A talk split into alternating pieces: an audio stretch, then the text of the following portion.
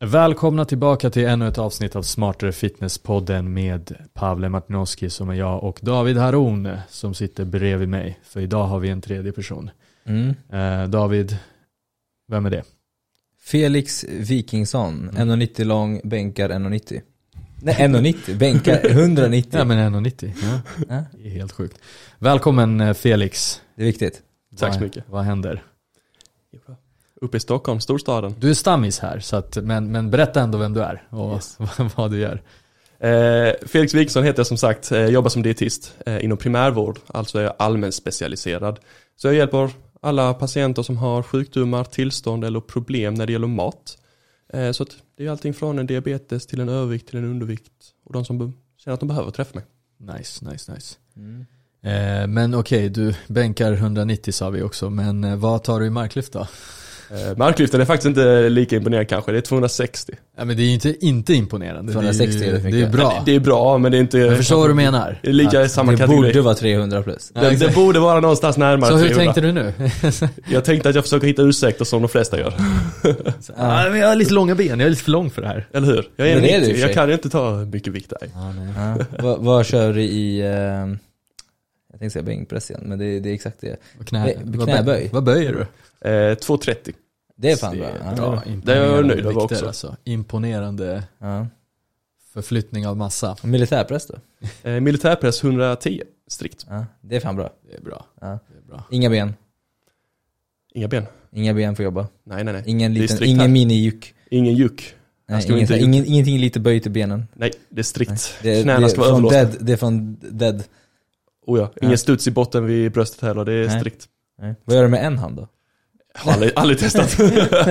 Ja, men han är stark, det är en stark dietist vi har här framför oss. Eh, som ska prata om eh, lite roliga grejer som är lite hett just nu. Det, Exakt. ju, det började väl med, eh, det började väl inte med Kardashians, men, Mm. men det, det, det har väl eh, gett, en, gett den en sving i alla fall kan man säga. Mm.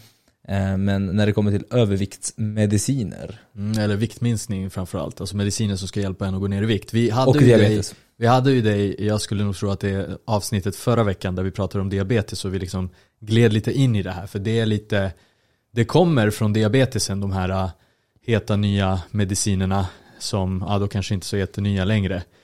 Men äh, det, så här, jag tänker så här, det har funnits viktminskningsmediciner ett tag, eller hur? Det har det. Och vad är grejen med de här nya? Va, va, varför har det blivit hype nu? Är det Harry Kardashians? Alltså dels är det ju också marknadsföringen i sig. Många kändisar har satsat på det här. Ja. Och det gör ju att satsar kändisar på det så vet man automatiskt att det är ju alla, allting som handlar om produkter. Gör kändisar det, då vill man själv göra det. Så att det är ju dels marknadsföringen, men sen så också tror jag att evidensen bakom hur mycket faktiskt resultaten kan ge av de här medicinerna har ökat från det som var tidigare. De funkar väldigt bra. De har bra effekt, alltså när man pratar om det tillfälliga. Mm. Långsiktigt så ser man inte samma effekt, men tillfälligt så har de effekt. Mm. Och vad är det för någonting för mediciner då? Och vi kanske kan ta det här mest poppis namnet, Ozempic. Vad är det för kul? Eh, Ozempic, det är ju då som sagt en medicin som är till för eh, diabetespatienter. Och det har vi blivit väldigt noga med, i alla fall i Region Skåne nu, att detta ska skrivas till diabetespatienter, inte till de som bara har övervikt. Eh, de har något som heter en GLP-1 och det är egentligen att den reglerar mycket just hur snabbt du tömmer din magsäck. Sen har du också en insulinpåverkan, där är det som sagt lite oklart exakt vilken utsträckning och hur mycket, men det primära när man pratar om viktnedgången är ju magsäckstömningen, att den är försenad. Så att du är, blir mätt snabbare, du blir mätt längre och helt enkelt kan inte äta lika mycket. Kaloriunderskott. Kaloriunderskott. Du, du hamnar i ett kaloriunderskott. Eh, Du får, ett, du får hjälp, du är inte lika hungrig. Så du får inte i dig. Kalorierna in minskar basically. Exakt. Även om de äter socker. Även om du äter socker, Ja, det är intressant. Hur, hur då? Hur går Ja. de ner i vikt då? det är magiskt. Ja, exakt. De äter mindre kalorier. Ja. Intressant. Ja, Men vad okej. kan du förklara den där GLP-grejen? Och, och vad, inte för att nörda in oss för mycket liksom här nu, men, men att du förklarar liksom så här, vad, vad, vad är det för något? Mm. Det låter ju coolt i så här bokstavskombinationer. Ja, eh, som sagt, vi ska inte gå in för mycket på detaljnivå, för det blir väldigt komplext när man pratar om sådana här mediciner som har så många verkningsgrader. Eh, GLP-1 egentligen är ju någonting som man har börjat mer och mer använda sig utav och det faktiskt finns i många olika sådana här mediciner. Till exempel Saxenda har också en GLP-1, fast det är en annan sort. Eh, så att det den gör är just det här med att den fokuserar mycket på just magsäckstömningen och evidensen bakom hur mycket dessa mediciner påverkar är man inte riktigt överens om. Eh, många pratar om mellan 3 till 5 kilo på ungefär en tre månaders period som det hjälper ytterligare. Medan Ozempic har till exempel evidens för 10 till 15 procent av sin totala vikt som har gått ner med hjälp av Ozempic på ett år. Mm. Så det kan ge jättebra resultat men det också det här hur mycket faktiskt genuint hjälper det individen. För det är kortvarigt. Mm. Hur är det kortvarigt? Vill du förklara det här med kort och långvarigt? Vad- Ja, eh, så länge du tar medicinen så kommer du ha effekten av att du är hungrig snabbare och mätt längre. När du slutar med det så kommer du tillbaka till din startpunkt. Med viss Men du, du inte hungrig snabbare väl? Du blir mätt snabbare. Mätt snabbare. Mätt snabbare, Ja, förlåt. yes, yes. Exakt. Mätt snabbare Så och... nu eh, folk, du vet här poliserna där kommer Ja. direkt hugga Ja. oss. Sa fel. där. Tre män som sitter och säger att man blir hungrig av Ozempic. Ja, Nyhetsartikel. exakt. Ja, nej, men mätt menar vi. Ja. Ja. Så att det blir man helt enkelt att när du slutar medicinen så är du tillbaka. Så att det är ett strikt krav enligt mig som person tycker jag att det ska vara att man har rådgivande samtal under tiden man följer en sån här medicinering. För att se till att när man slutar med den, vilket är målsättningen, att man faktiskt genuint håller vikten nere som var målet. Annars är det helt meningslöst. Om du går upp all vikt igen så har du inte vunnit någon hälsa. Ja, om, man, om man går upp allting igen ja. Ja. Finns det någonting, jag, jag, det, det finns en intressant vinkel som jag faktiskt tänkte på ehm, nyss. Och det är det här med setpoint. Det är liksom te teorier såklart. Setpoint, för er som undrar så är det en teori om en bekvämlighetsvikt som kroppen vill sträva efter, eller fettmassa. Eh, finns det någonting i att om man håller den här nya vikten ett tag, att kroppen kan börja liksom efter två år, tre år bli mer bekväm med den vikten. Eh, precis som du säger, setpoint, det, det är en rätt så stor teori. Ja. Det är inte så mycket evidensgrad bakom det och man är inte, många är väldigt oense just hur mycket setpoint påverkar. Personligen, utifrån min erfarenhet som dietist så tycker jag absolut att setpoint går att reglera och går att förändra.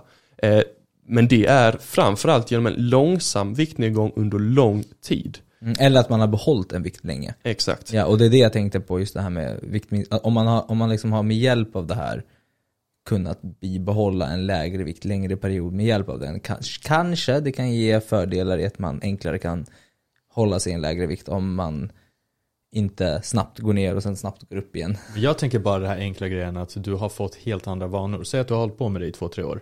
Mm. Och sen så bara att du är van vid mindre portioner.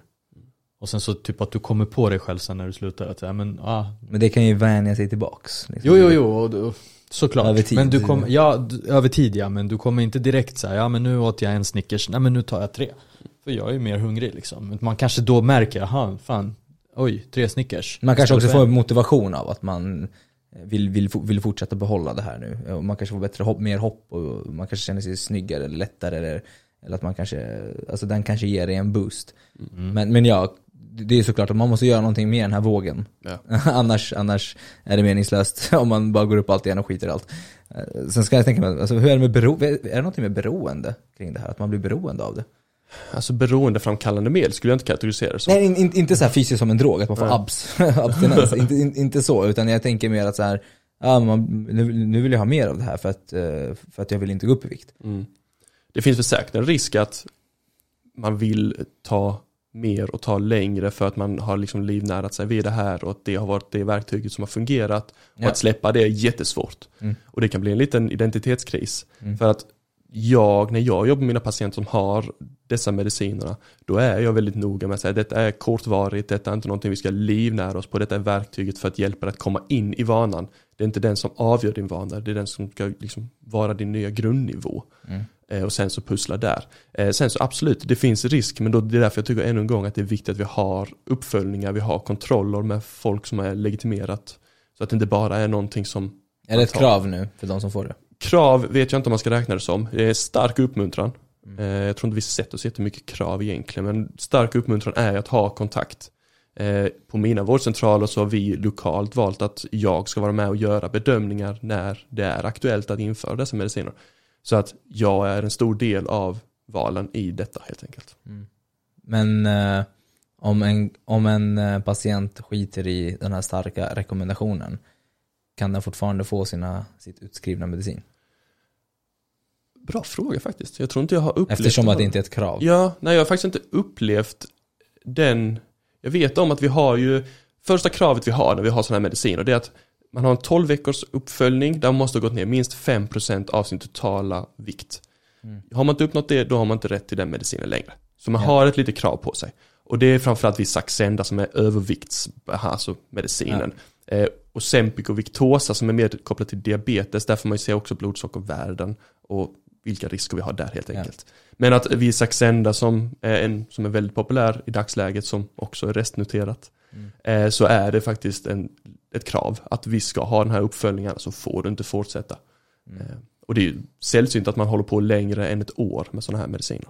Mm. Det är- Okej, okej, så, så tanken är att man ska gå ur dem? Ja. Ja, tanken är inte att man ska fortsätta med dem he- hela tiden? Nej, jag vet om att jag har vissa patienter som har haft en eh, Victosa längre tid än sådär. Mm. Eh, men då har det ofta varit kanske att de har haft en, en väldigt högt BMI och liksom väldigt svårt Ja. med viktnedgången och livsstilsförändringarna. Eh, och att blodsockret har varit katastrofiskt helt enkelt. Jag fattar, men, eh, ja, men intressant då om, eh, om tanken är att det bara är en hjälp på vägen och inte någonting man kroniskt ska gå på hela tiden. Mm, för då, då är det ju extremt viktigt med förändrade livsstils, livsstilsvanor och, och liksom få in träning, få in allmänt bättre kost och sådana saker. Sen vet jag om att det finns läkare som förespråkar att det ska bli längre behandlingar fast man kanske gör första året lite mer högre doser. Okay. Sen så kan vara andra, tredje, fjärde, då kanske man har hälften så mycket dos bara för att bibehålla lite av effekten eh, men inte livnära sig lika mycket på det. Detta är bara diskussioner så det är ingenting Mm. som är fastställt. Nej. Varför vill de det? För, alltså jag, jag går lite tillbaka till det här att så här, det kan bli alltså vanor, En krycka? ja, men alltså så här, att det, det blir en vana om du har hållit på med det länge, längre. Så att du liksom lär dig, lär dig mer om din kost, även om du kanske inte i sig kanske lär dig räkna kalorier eller lär dig att liksom hålla, att vad saker och ting, och ting innehåller, men att så här, du någonstans typ fattar av att ha sett portioner som är mindre under väldigt lång tid. Att du så här fattar då sen att jag kan inte gå till mycket större portioner än det här. För då kommer jag gå upp i vikt. Exakt. Så vad, vad, tror du att det finns någon sån grej? Eller tror du att, vad, vad, tror du att de här diskussionerna handlar om egentligen?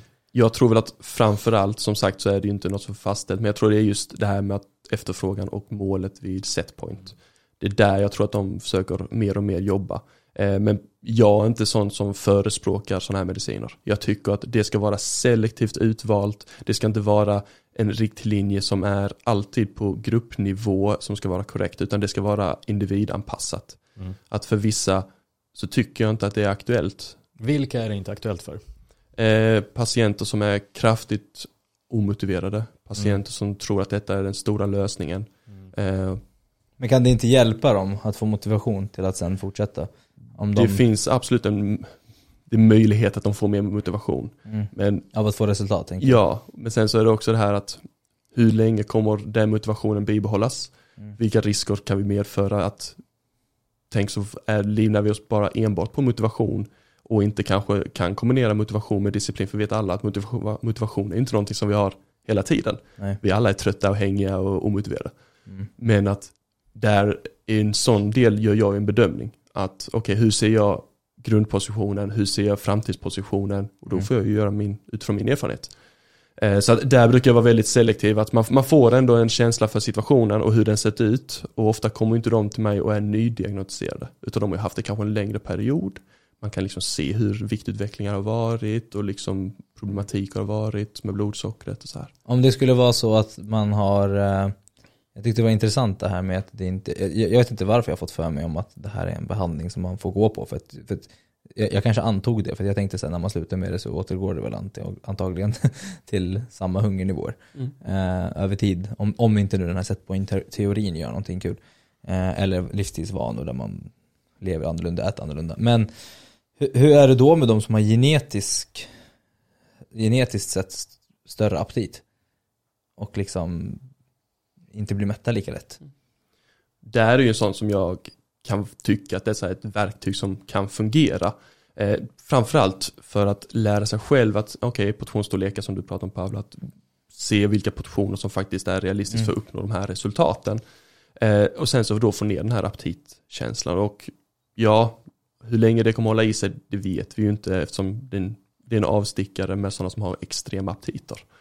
Eh, Ja så, men det, det, det skulle inte hjälpa att de går av det. Nej, det är ju lite det att då, då är det ju en gång det här, vart blir resultatet av det stora hela? Att går de av den här medicinen, ja, kommer de komma tillbaka till startpositionen inom några år så är vi tillbaka på startpositionen i vikten med kanske. Så att Mm. helhetsbedömningen. De borde ju gå på det hela tiden tänker jag. Det, det finns ju absolut, en gång det finns läkare som tycker sådana saker också. Mm. Eh, Sådana som har jättehög aptit liksom. Och där, svårt att mäta. Svårt att se. Mm. Det blir ju som sagt det blir kostregistreringar som avgör och de är inte alltid trovärdiga. Hur, Nej det är jätterörigt. Det är Ja, hur, hur vet vi att någon har en kraftig aptit? För de kanske är så att, ja men jag bara äter och äter och äter, men de äter bara två gånger per dag och då är, då är det stort. Mm. Men de äter inte så ofta. Mm. Kan vi lära oss hantera vår aptit? Kan vi lära oss liksom få mer fibrer som gör att vi inte blir lika hungriga lika fort eller liknande? Mm. Att kostvanor kommer alltid vara den stora lösningen. Att Mm. detta verktyget är ju för selektivt få. Så, så det här är egentligen bara en eh, räddare i nöden? Jag tycker det. Jag tycker att, eh, jag tror att på mina tre, två vårdcentraler som jag har så är vi ju samma kanske 18 000 listade. Det är inte många som använder de här medicinerna eh, för att vi, vi ser inte behovet eller den långsiktiga lösningen i det. Eh, absolut, det har ökat på nu med hur media har framhävt Ozempic och så vidare. Så att då blir det att den mängden ökar. Men, men, ehm, men, men vad, vad, när får man rätt till det här då? Om vi kan gå igenom på skillnaderna mellan Ozempic och Saxenda. Liksom, du sa att det var en diabetesmedicin för, för Ozempic. Men det finns ju den här också, alltså, det, Ozempic är ju danskt, men då har, man, då har de som jag förstår gjort en variant som är, eh, som heter Wegovy eller vad den heter. Och det är någon, är det samma som den här Saxenda då eller? Eh, det ska vara en bättre version, säger de. Okej. Så detta ska vara en väldigt effektiv medicin som man använder i Danmark. Mm. Eh, har börjat komma in. Eh, Den Sverige, finns inte i Sverige Den idag. finns inte i Sverige Just och den kommer nog ta något Finns år nog. innan. Den Nå- finns nog på svarta marknaden. Ja, någonstans gömmer det sig. Eh, nej, för att den, den är inte riktigt inne än på eh, svensk Den åker marknad. över Öresundsbron i, just nu. Med vapnen. ja, exakt. Ja, okej. Så det finns liksom en del som är på gång. Ehm, alltså en del mediciner som är liksom har samma mekanism som liksom, är det olika märken bara eller är det liksom, det, som du säger, det är en bättre version? Det- det- bättre? Det är en bättre version av en snarlik medicin. Ja. Eh, detta är som sagt, Ozempic är fortfarande rätt så nytt. Mm. Alltså vi har inte så jättemycket forskning om Ozempic, Saxenda och dessa. Utan de har ju några år på nacken, men de är inte superlångt inne i just evidensen. Så att vi håller hela tiden på att förbättra och utveckla, men det kommer finnas förbättringar även här. Eh, dels långsiktiga resultat, det är ju det jag faktiskt i så fall hade sett som den större vinsten av medicin, inte den som går ner mest, utan den som kan hålla det mest. Det är det som det. hela en- endpointen, om det inte är nu så superhög risk och så vidare. För det hade ju kunnat vara så här också att, eh, om, låt säga nu om vi bara tar en, en bajsnödig siffra, så 100 kilo. Du, du väger 100 kilo, du har för mycket fett och du är på risk, du, du är risknivåer liksom på diabetes och ohälsa och allt vad det är. Sen får du den här medicinen, du går ner i vikt, du kanske går ner till, säg 90 kilo, tappar 10%. Och sen så kanske över tid så kanske du går upp igen lite grann. Låt säga nu att på 10 år så har du gått upp allting igen. Men då är du ju på 100 kilo. Men om du inte hade tagit den här medicinen så kanske du hade varit på 120 kilo. Då kanske du hade fortsatt gå upp i vikt. För tro, så, så, här, när var setpointen? alltså, eh, Ja, och i och med att, eh, i och med att liksom viktuppgång eller vikt är en liksom stor eh, stigande grej. Alltså en faktor för annan ohälsa eller liksom kanske till och med så här hjärtinfarkt, död, whatever. Alltså det finns ju sådana kostnader. Så att absolut, det här är en medicin som kanske bromsar en utveckling så hade, hade kanske gått mycket, mycket snabbare. Så på så, sätt, på så sätt finns det ett syfte i det. Men eh, exakt, med- medan, eh, alltså jag, jag är ju lite på din sida, jag vill ju att folk, eller jag vet ju att folks primära mål är ju att gå ner och behålla sin vikt. Det, det är ju folks primära mål liksom. Eh, eller kanske behålla en lägre vikt i alla fall. Sen, om du går ner 10 kilo, säg att du går från 100 till 90 och sen så väger du 94, men det är fortfarande en jävligt bra success. Eh, du har minskat dina massa grejer. Men jag tänker ändå på den här kurvan, det kanske hade varit 110. 120. eh, Så att man har bromsat, exakt. Eh, Så på så sätt kanske den här medicinen ändå har en hjälpande effekt. På så sätt. Eh, men ja, nej men alltså det är ju, och sen så kanske det blir ännu bättre mediciner som kommer. kommer. Mm. Men, men eh, ja, men skillnaderna nu, du, du hoppade in på den danska också. Men, men för, vill, vill du förklara skillnaden? Ozempic, för det är ju liksom för, primärt för diabetiker och Kardashians och marknaden och liksom kändisar och allt vad det här har gjort att liksom diabetiker inte kunnat få sin medicin. Vill du förklara lite vad, vad har hänt? Mm. Vad händer, vad händer? Det har ju varit som sagt väldigt hög upptrappning av dessa mediciner. Eh, kombinerat med vad som händer i världen runt omkring just nu så Mm. har det varit brist. Eh, och Sempic har ju varit brist och restnoterat väldigt länge. Mm. Eh, och där har det varit primärt att fabriker för att producera sprutorna har ju inte varit tillräckliga baserat på efterfrågan. Så att mediciner i sig det finns, men, eller i stor utsträckning finns det. Mm. Eh, men just sprutorna är det stor brist på. De har ju speciella sprutor just för detta, för att ta in rätt doser och så vidare. Det är ju inte en vanlig spruta vi använder. Mm. Eh, och sen så nu är det samma sak med Saxenda, den börjar också bli lite restnoterad, lite svår att hitta och det är ännu en gång, det är vissa läkare som kanske är lite för benägna att skriva ut det, eh, medan vissa är mer restriktiva och det är inget som är mer rätt än det andra, men det har ju lett till den situationen vi är i trots allt. Mm, att alla får det bara. Vissa regioner har vi sett har mycket större benägenhet till att skriva ut dem. Eh, och jag har till och med tyvärr fått uppleva, inte personligen, men fall som inte ens knappt har en övervikt som har fått tag på dessa mediciner. Vilket är väldigt skevt kan jag ju tycka. Och vad, vad var motiveringen till det?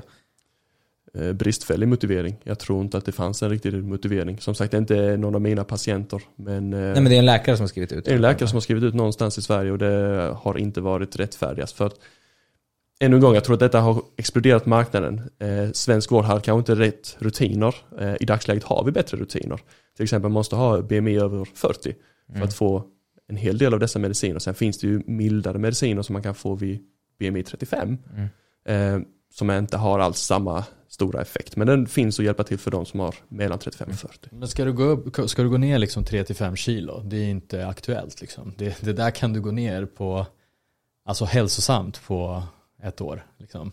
Oh ja. Eller så är det inte hälsosamt att du inte ska gå ner de kilorna. Så Ja, kan det, till- så till kan exempel, så kan till det till och med exempel. vara. Ja, ja, ja, ja. Men, men det är så här, jag ska... Men det har ju blivit uppmärksammat, det har ju blivit uppmärksammat att, att så här, ja, jag ska typ deffa, jag ska liksom slimma ner mig lite till strand. Ja men det är Kardashian-grejen ja. Ja, ja. Nu ska vi ha rumpa, nu ska vi inte ha rumpa, nu ska vi deffa, nu ska vi Precis. ta det här, nu ska vi... Och det är ju det som är det skeva här. Detta är en medicin. Detta är för en tillstånd som är kroniskt. Detta är inte någonting som vem som helst ska kunna ta.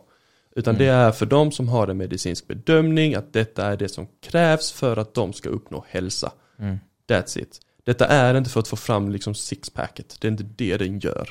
Utan denna ska... Alltså nice def ändå. ja, Om man tänker så. Alltså, från 180 till eh, sixpack. nej, nej, nej, alltså, nej, nej, nej inte, inte så. Utan jag menar mer så här. Det är så här, folk som, folk som är i behov av medicin ska ju få sin medicin. Det är det vik- absolut viktigaste. Eh, liksom, men Ja, det här, det, det, det blir liksom en hel eh, skev eh, samhällsstruktursgrej om det hetsas om, alltså att folk hittar ju sätt att hålla sig smala på. Ja. Det, det, För det här, det, jag tänker så här, det sista vi kan gå in i det här avsnittet det är biverkningar och även liksom att det är en kostnad med det här. Alltså både då i form av biverkningar men också, ja, det är inte helt magiskt liksom. Det är inte helt magiskt. men också pengamässigt. Men vi, gå, låt oss gå in lite på biverkningarna för att det här är inte bara dans på rosor. Eh, Det, det är faktiskt många patienter som har haft väldigt kraftfulla biverkningar av detta. Eh, Jag har haft patienter som inte ens har kunnat ta maxdosen på Saxenda för att de har kräkts och mått jätteilla, kan inte äta någonting. Vad spyr. Ja, det är, liksom, det är ingen mat i sig. De liksom, Vad brukar det bero på då? Är det att de äter liksom som de gjorde innan och bara oj jävlar vad mätt jag blev och... ofta är det väl en kombination av det, men också att den här effekten agerar väldigt olika på individ och vissa får en jättekraftig effekt. Maxdosen på Saxenda är på 3,0. Eh, Jag har patienter som inte är i närheten, redan vid 2,5 börjar de liksom må jättedåligt och de kanske de stannar på 1,8. Att effekten är också individ, Ja, ja, hur, hur hur man svarar på det. ja hur man svarar på medicinen. Mm. Och det är ju så på nästan alla mediciner, att individerna svarar på olika. Mm. Eh, Men att illamående, kräkningar, det är infektionsrisk och det är injektioner där. Så Mm. att det finns ju de riskerna med. Eh, och sen så har vi som sagt alltså malnutrition under längre perioder, eh, nedsatt livskvalitet eftersom man mår dåligt. Det är sådana saker som man måste också ta i beaktande. För Men jag tänkte på den där grejen att om du, om du nu liksom blir jättemätt men, igen, men inte ändrar dina vanor och liksom vad du stoppar i dig så kan det ju lätt bli så att du inte får i dig näring, tillräckligt med näring.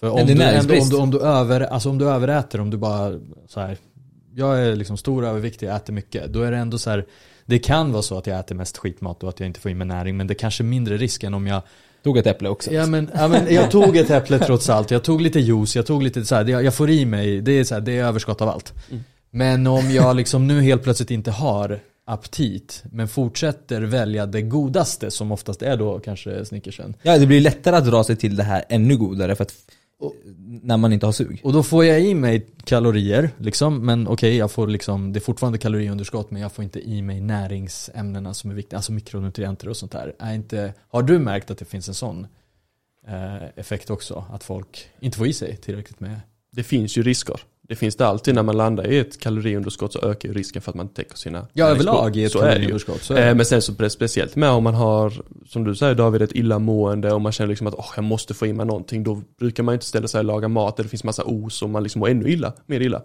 Eh, Och då blir det lätt att man kanske tar Godis. ett snabbare val. Mm. Bara för att man ska få i sig någonting. För man, "Åh, jag har inte ätit på hela dagen, jag måste få i mig någonting. Som vi sa förra avsnittet, jag känner att mitt blodsocker börjar Eller ner. Nej men alltså jag, Jag tänker måste så ha här, något snabbt. Exakt, alltså grundregeln är ju mindre kalorier du äter, ju näringsrikare måste du äta.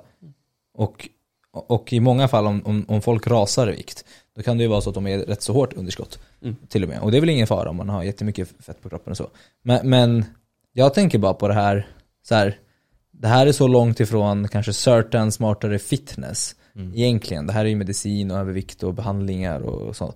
så men jag, jag sitter och tänker på så här, alltså, ska vi, ska vi vara så hetsiga kring viktnedgång och inte tänka liksom muskelmassa? Vill vi tappa 10 kilo varav 3-4 kilo muskelmassa? Vi kanske, vill, vi kanske vill tappa fettmassa? Vad händer med proteinintaget? Protein mättar som fan.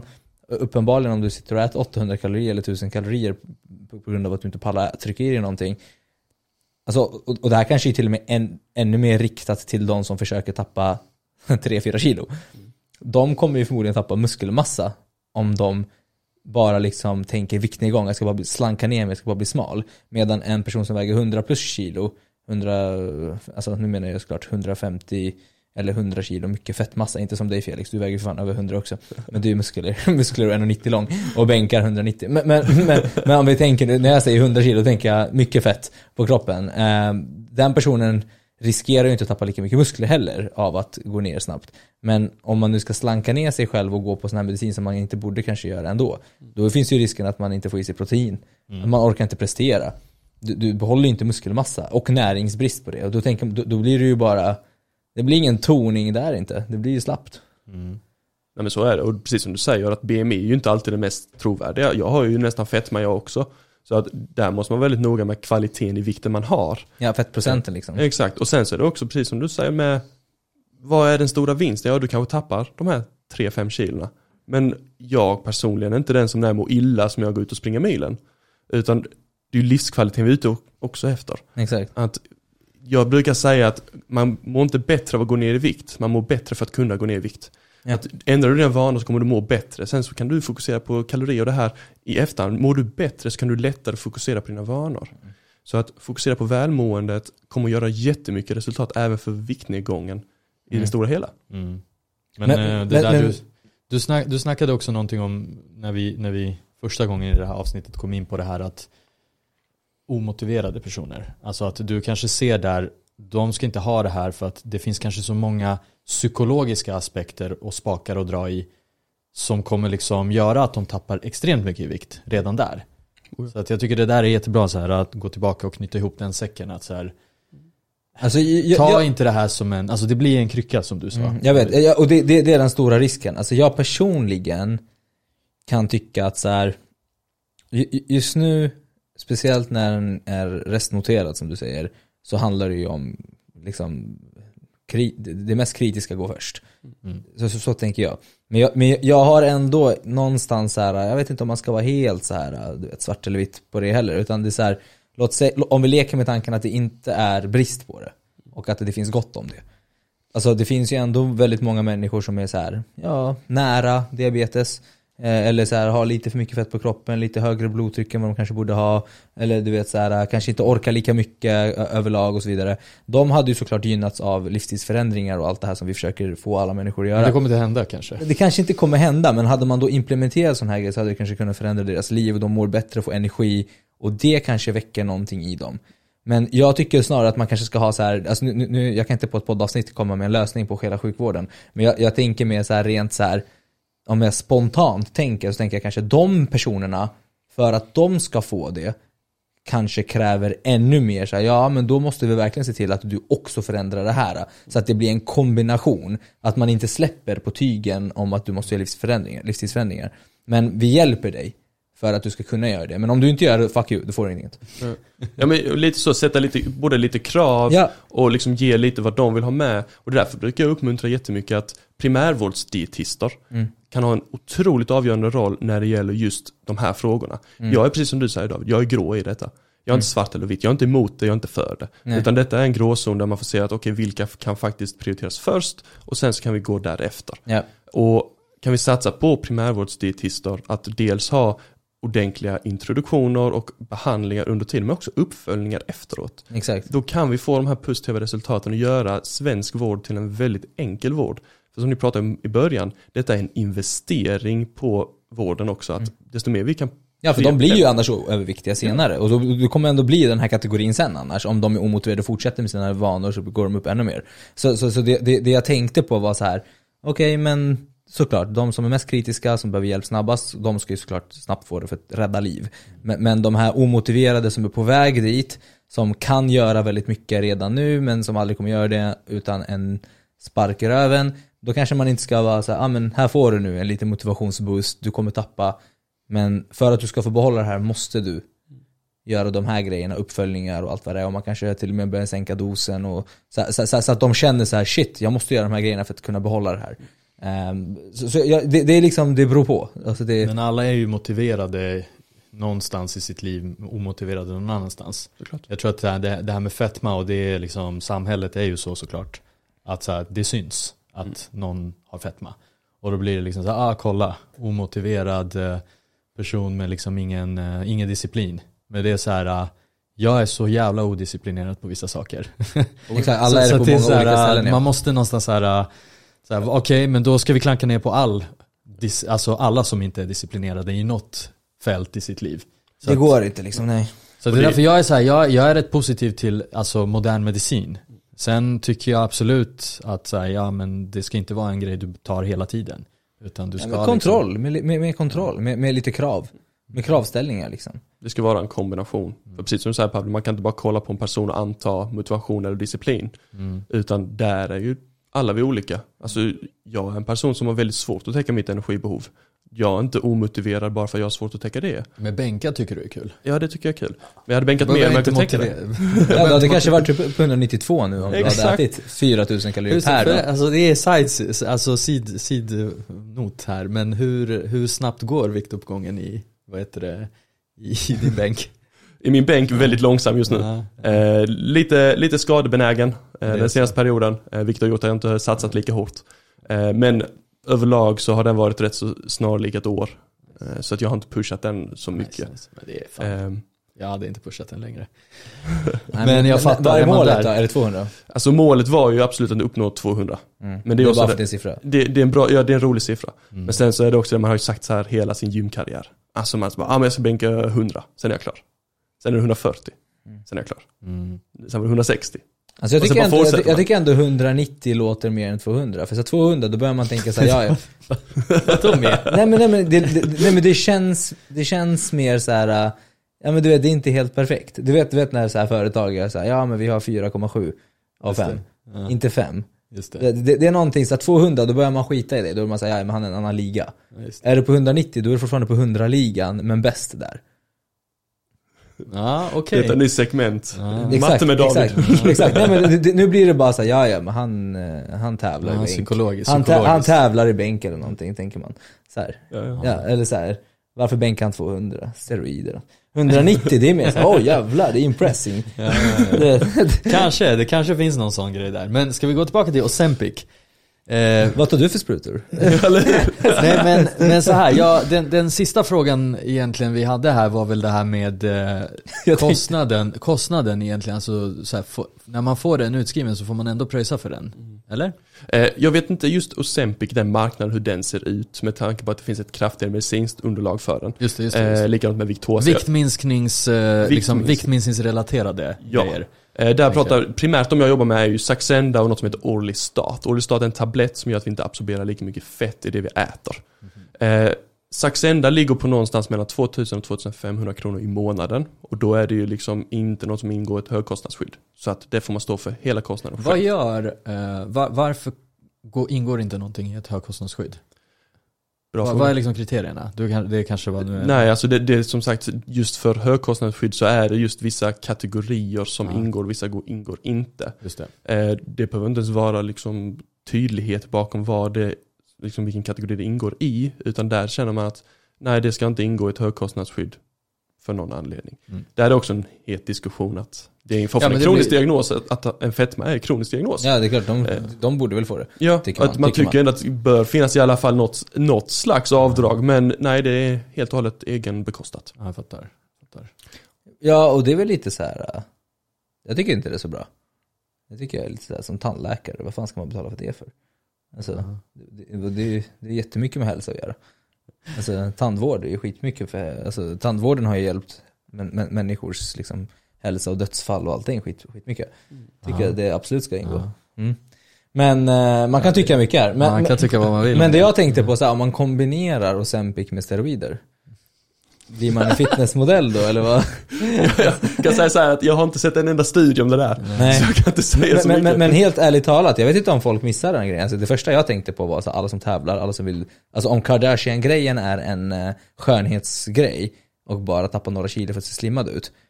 Det här kommer ju 100% komma i fitness. Alltså att du kan uh, Du kan ju, ha, du kan ju ligga brutalt underskott för Ja, att du kan, ner köra, dig. du kan ju köra mer, eh, alltså du kan dieta hårdare basically. Ja men om du ska tävla och ha 5% fett, Ja. då, då är det där, alltså förlåt men, guld.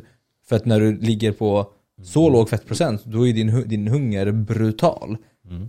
Så det här kommer ju 100% vara en, en, en del av Snacka stacket. inte om det här nu, då kommer folk få idéer. Ja, men de, De har 100% de har ju sitt stack, det är ju liksom trembolone sandwich och allt möjligt här. Så, så, så att de, de, jag tänker så här, om de har kittet på labbet så har de ju säkert, och sen tar du det här för hunger. Ja, just det. Jag tror faktiskt att risken finns där. Det, det är många som kanske inte har rätt kriterium för att ha mediciner som faktiskt ser ett behov. Och det är sånt som tävlar Ja, men vadå, testosteron, steroider, är Ja, ju, ja. det är ju medicin. Det, det, är ju, det är ju samma sak där, det är ju samma, vadå, inte det exakt samma process? Jag vill ha testo, det är ju medicin för folk som har un, underskott i testo. Mm. Alltså, det, är ex, det är exakt samma sak. Då, då, är det så här, ja, jag har fått tag på testo, någon läkare skrev ut i det här, bla bla, vill du ta testo och bli stor och stark? Mer testo än vad du behöver. Det är ju till för folk som har underskott i testo. Det är ju samma sak här, det här kommer bara vara en del av stacket, tror jag. Mm. Risken finns. Mm. Och då är det som sagt viktigt att vi samlar oss under samma åsikter, eller liknande åsikter, att detta är medicinskt belagt. Yes, yes. Gör inget dumt nu, barn. Lyssna inte på David. Allt, trend, testo och, och Zempic, allt, det är helt nya fitnessmodeller. Plugga 20. istället. Gå och plugga. Gör något av era liv. Ja men hörni, det här var jättebra avsnitt tycker jag, där vi gick igenom det här. Vi, var ju, vi har inte liksom varit på den här bollen tidigare. Nej, vi fick, Ozempic. vi, vi, vi kom på, vi, vi, vi glömde bort det helt och hållet faktiskt. Alltså jag har varit såhär, ja, det är vården, vi är inne på så här, ja, hur bränner du fett och bygger muskler. Exakt. Så det tackar vi väldigt mycket dig Felix för att du ville komma hit och dela med dig av de här eh, insightsen om eh, de här härliga nya drogerna. Men eh, om man vill veta mer om Ozempic, nej jag skojar bara. Om man vill veta mer och liksom följa dig och sådär, vart kan man hitta dig? Yes, eh, mig hittar man primärt på TikTok, Instagram och då är det bara Felix Wikingsson så hittar man mig. Kan man se din 190-bänk där? Jag tror du skulle säga hans länk, så där kan köpa. Ja, jag tror, jag tror man min ser min länk. 190-bänk, men jag tror man kan se när jag bänkar. Det kan Ja. man väl få göra om man Varför har du inte lagt upp 190 för? Nej men det Du, ödmjukhet. Nej, men, ja, men, nej, det där är jantelagen. Ja, nej, jag vet tycker du ska lägga upp. Du lägger upp idag. Ja, Ja. Grymt, grymt. Då så.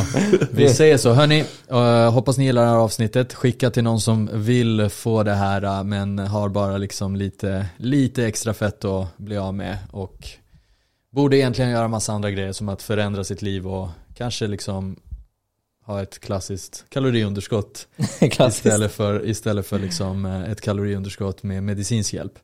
Och Eller åtminstone vänta tills alla får sin medicin. Ja. exakt. Nej men gör inga dumheter nu. Så, ge oss istället fem stjärnor på Spotify och eller Apple Podcast så tackar vi för den här gången. Grymt, tja! All right, Tack. Tjaba!